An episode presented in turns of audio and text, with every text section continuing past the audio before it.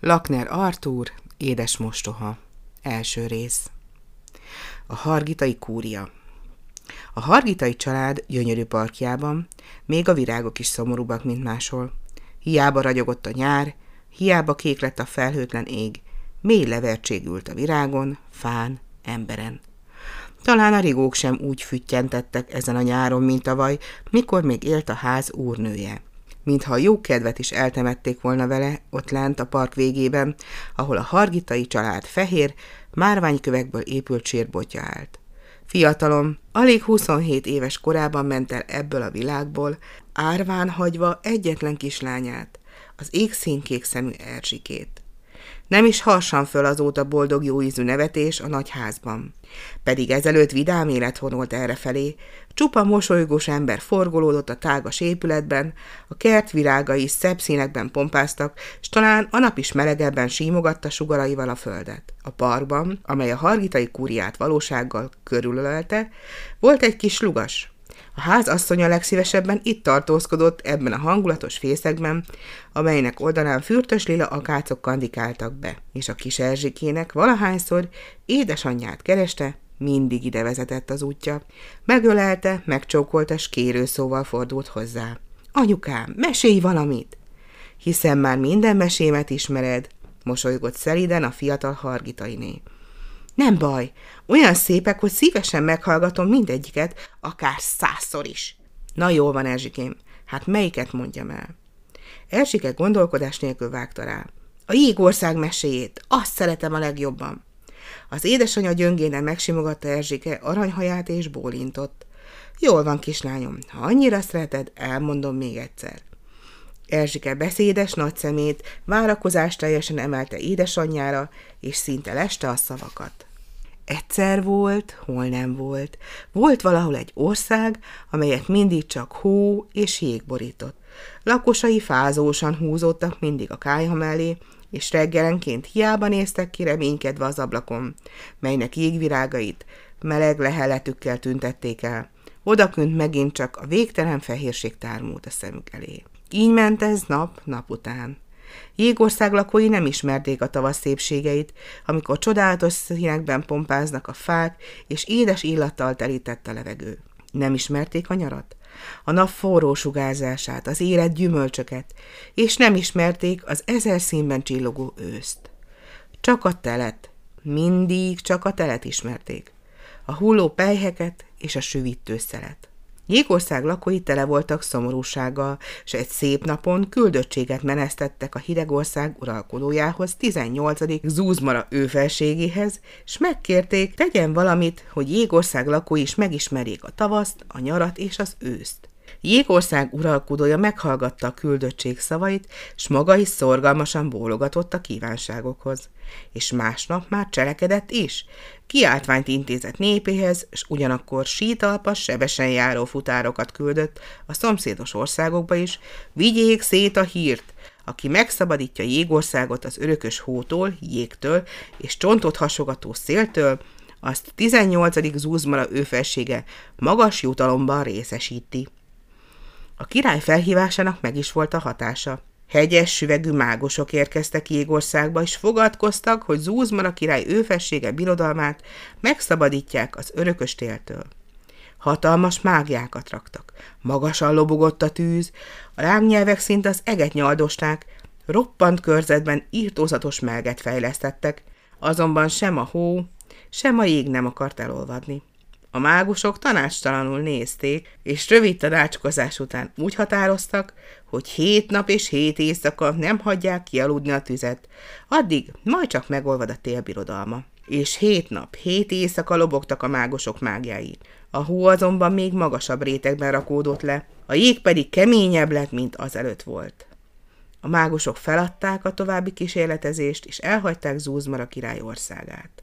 Nem sokára másik vállalkozó érkezett, aki csapatnyi embert fogadott fel, és mindegyiket ellátta lapáttal, meg csákánya, és megkezdte nagy munkáját, hogy Jégországból ellapátolja a töménytelen havat. Feldarabolja, és megolvaszta a rengeteg jeget. Amit nappal eltakarítottak, éjszaka kétszer annyi hullott az égből.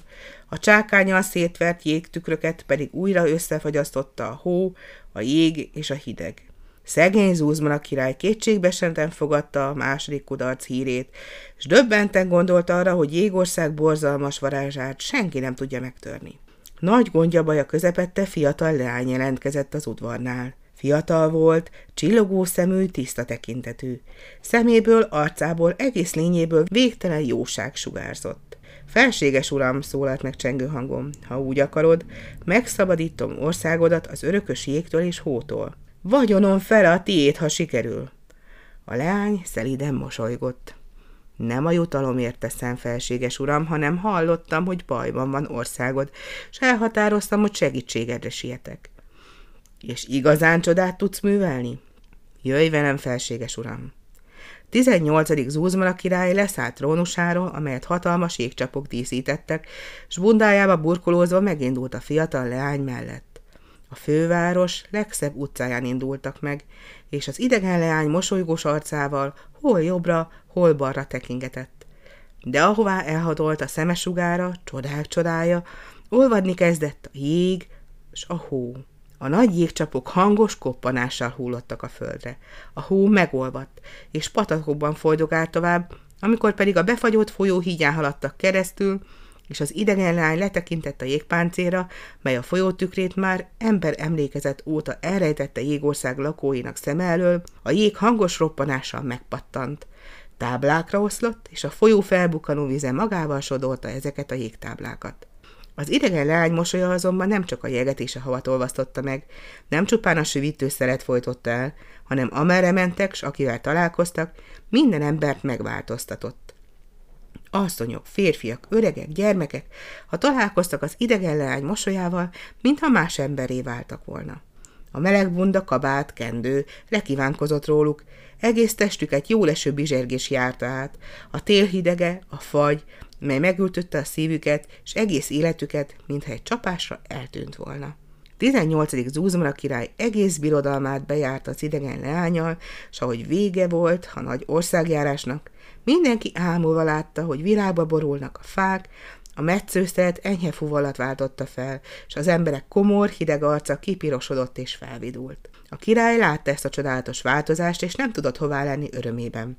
Odafordult az idegen leányhoz, és megkérdezte – ki vagy te, aki elolvasztottad a jéggúnyát egész országomról? Az idegen lány csendesen mosolygott. Én felséges uram, a szeretet vagyok. Erzsike ismerte már a mesét, mégis őszinte elragadtatással hallgatta. Nyakába ugrott édesanyjának, és összecsókolta. Milyen gyönyörű volt! Aztán egyszerre csak mindennek vége szakadt.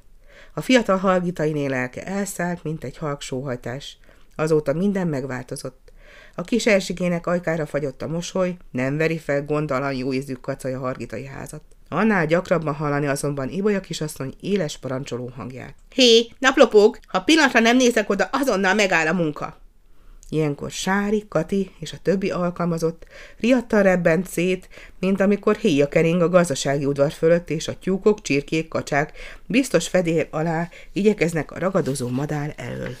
A ház úrnőjének halála óta Ibolya kisasszony kaparintotta magához a hatalmat.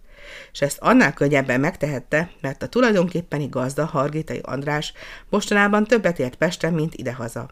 Hargitai ügyvéd volt, és egyidejűleg a kerület képviselője, és mióta felesége meghalt, többnyire mások ügyeibe fáradozott. Többet foglalkozott a választópolgárok dolgaival, mint a saját birtokával.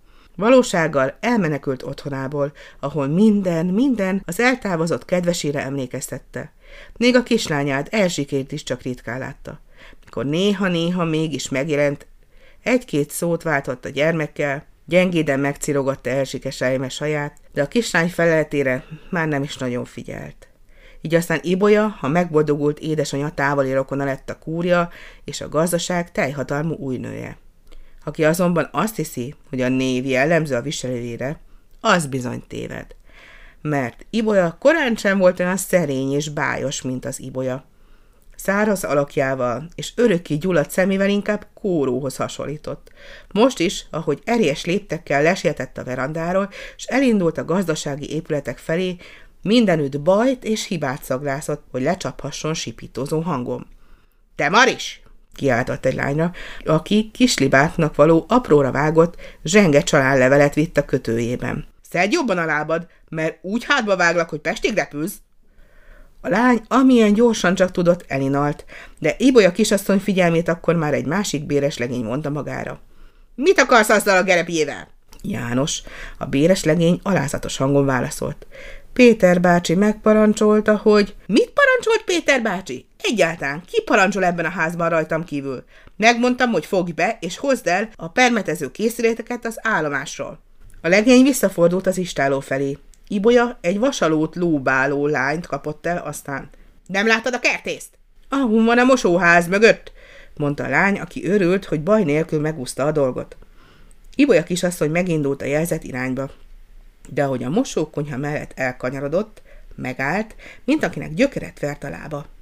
Két szemöldöke egészen a haja tövéig húzódott fel, mert ugyancsak ritka látványban volt része. A kertben két vén almafa alsó vastag ága között ruhaszállító kötél volt kifeszítve. A kötél egyik végén még ott lógtak a szállításra kitett fehérnemük, a másik fehérén, ahol már nem volt ruha, egy mulatságos képű ember egyensúlyozott, mintha csak cirkuszban mutogatta volna magát. Egyik karja tele volt a már leszedett fehérneművel, a másikkal olyan mozdulatot tett, mintha hívta, csalogatta volna Ibolya kisasszonyt, hogy csinálja utána a nagyszerű mutatványt. Lent a puha pázsiton Pici, a kertész kutyája feküdt, és félszemmel elégedetten pislogott a gazdájára. Pillanatokig tartott, amíg Ibolya kisasszony magához tért a meglepetéséből. Mit csinál maga szerencsétlen? Tört ki belőle a csodálkozás. A mókás ember a bal lábát óvatosan felemelte és hátra hajlította.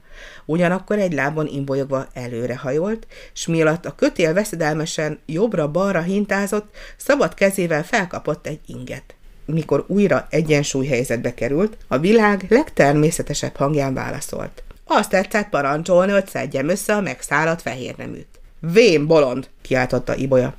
Azt hiszi, még mindig a cirkuszban van? Kertésznek szegődött ide, vagy kötéltáncosnak? A kertész, mert ő volt a fura férfiú, miráman lehuppant a fűre. Színlelt alázattal mondta. Hiába, a művészet utáni vágy, nyugodni nem hágy. Jobban vonz, mint a lágy, jól megvetett ágy. Ne locsogjon, inkább locsoljon, ostoba pajáca, mert kiszárad a pázsit. Frici, a kertész, gúnyos mozdulattal hajolt meg, aztán fölvette az öntözőkannát, és támolyogva megindult. Pici, a Foxy utánason fordált. De Ibolya kisasszony éles szemét semmi sem kerülhette el. Hallja! Kiáltott utána. Részeg maga! Mitől tántorog? A kertész vigyorgott. Kérem, kisasszony, én a szilárd földön mindig elvesztem az egyensúlyomat. Csak a kötélen érzem biztonságban magamat. Ne féljen, a végén kötére is kerül, mormogta Ibolya. A kertész úgy tett, mintha nem hallotta volna az utolsó megjegyzést. Füttyentett a kutyának, és elégedetten mormolta. Jól felmérgesítettük a kisasszonyt, igaz, Pici? Ha nekem ilyen ibolyám lenne, óriási könyvbe tenném, és lepréselném.